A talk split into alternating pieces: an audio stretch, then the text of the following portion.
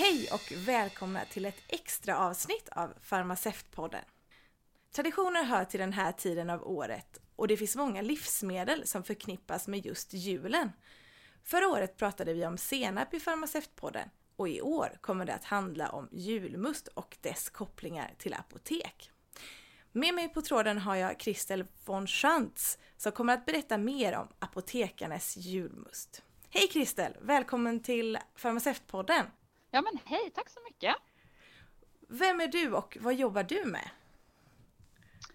Jag är marknadsförare och marknadschef för våran vatten- och läskportfölj på Carlsberg, eh, Sverige. Eh, och i den portföljen så har vi bland annat då Apotekarnes som mm. är must. Eh, och så har vi Festis och vi har Pepsi-portföljen, Pepsi Max till exempel. Och Ramlösa som ett välkänt varumärke. Så ganska mycket olika produkter som då inte är öl. Mm. Och Apotekarnes julmust för ju mina tankar till apotek. Finns det någon koppling? Ja men det gör det absolut. Alltså, Apotekarnes är ju som det låter en form av apotekare. Men förr i tiden så sa man apotekarnes i plural. Mm-hmm. Eh, och eh, redan i slutet, jag ska säga artonhundrasjuttiotalet så mm. gick flera apotekare ihop i Stockholm och bildade Apotekarnas mineralvatten. Mm-hmm. Och tanken var ju att man ville sälja andra typer av produkter på sina apotek eh, och började då att eh, göra olika vattensorter som mm. såldes på apotek här i Stockholm med omnejd. Och sen så blev man mer och mer förfinad liksom, och började skapa nya typer av drycker eh, och så gick man över liksom, till läskedrycker som till exempel sockervatten och vichyvatten och så. Mm. Så att det har en tydlig koppling till apotek. Men skulle de här dryckerna ha positiva hälsoeffekter eller hade man det för att det var gott? Alltså egentligen så kan man säga att många drycker kommer ifrån om något ursprung att man trodde att det hade hälsoeffekter. Mm. Sen vet inte vi exakt hur det var med just liksom det som såldes här i Sverige. Men man kan också se till exempel på cola-läsker. Mm. Eh, de har också startat någon gång i form av att det skulle vara en produkt som gör gott för kroppen. Och eh, Ramlösa har ju också väldigt länge pratat om dess hälsofördelar och så. Så det var ju därför man försökte skapa produkter som skulle säljas på apotekarna för att de skulle ge något extra. Eh, men sen finns det väl inga belägg för att det var så.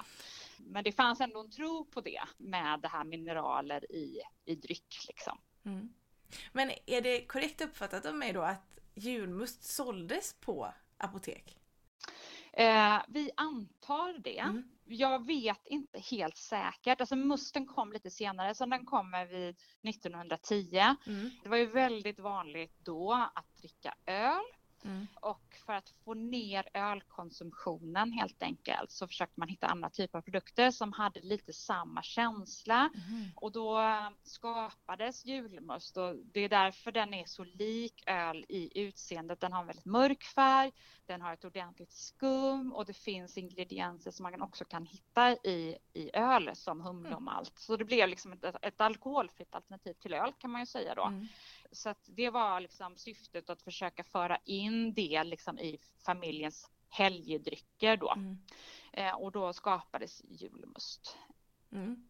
Jo men det kan man ju se som en slags hälsoaspekt. Att man vill minska alkoholkonsumtionen och ersätta med något alkoholfritt. Precis, så kan man ju se det. Ja. Finns det någon historia bakom namnet? Egentligen så är det som så att Apotekarnes namnet det bildades ju så som sagt väldigt tidigt och mm. eh, senare har det förts vidare genom olika ägandeskap så att eh, Pripps som då var ett bryggeri tog över Apotekarnes nittonhundrafemtio mm. och sen kom då Carlsberg att starta igång i Sverige sin verksamhet under tidigt tvåtusental och då tog över Pripps. Så att det är därför Apotekarnas namnet har gått vidare och nu äger Carlsberg Sverige Apotekarnas då. Mm.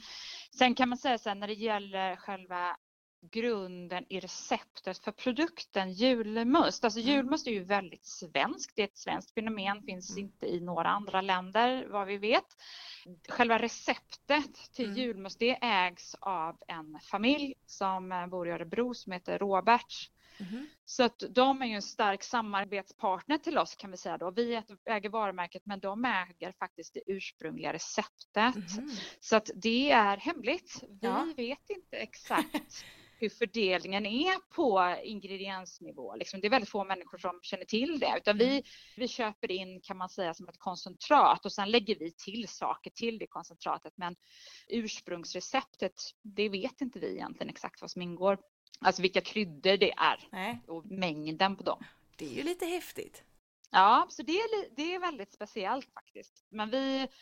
Vi är ju otroligt stolta över våra Apotekarnes, och vatten har ju generellt en väldigt stor påverkan på smak. Mm. Så beroende på vad man förlägger sin produktion så kan produkterna smaka väldigt olika på grund av det vatten som finns i, i närområdet. Jaha. Och vi har ett väldigt bra vatten som vi tillverkar på i Falkenberg där de här produkterna görs. Mm. Så att vi tycker att vi har en fantastisk smak, och vi har ju varit med länge också, så det har ju också blivit en, kan man säga, en svensk klassiker.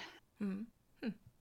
Men den här familjen Roberts, har de någon slags koppling till de ursprungliga tillverkarna av musten?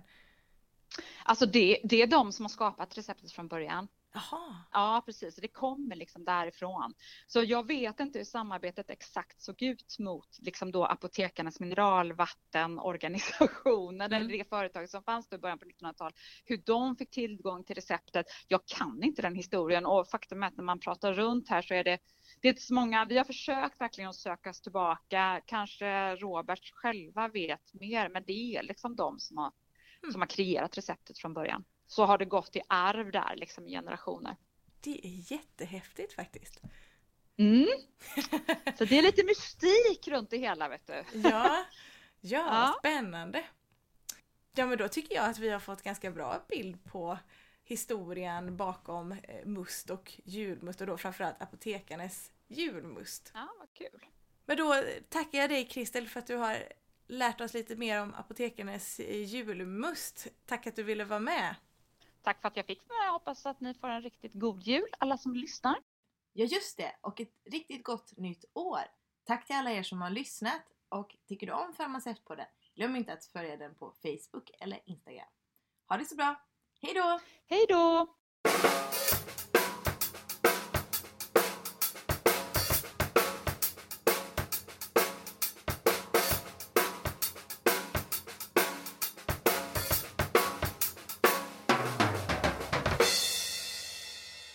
Producerat av Isabella Stenmark för Farmaceutpodden. Trummor Fredrik Podgorski.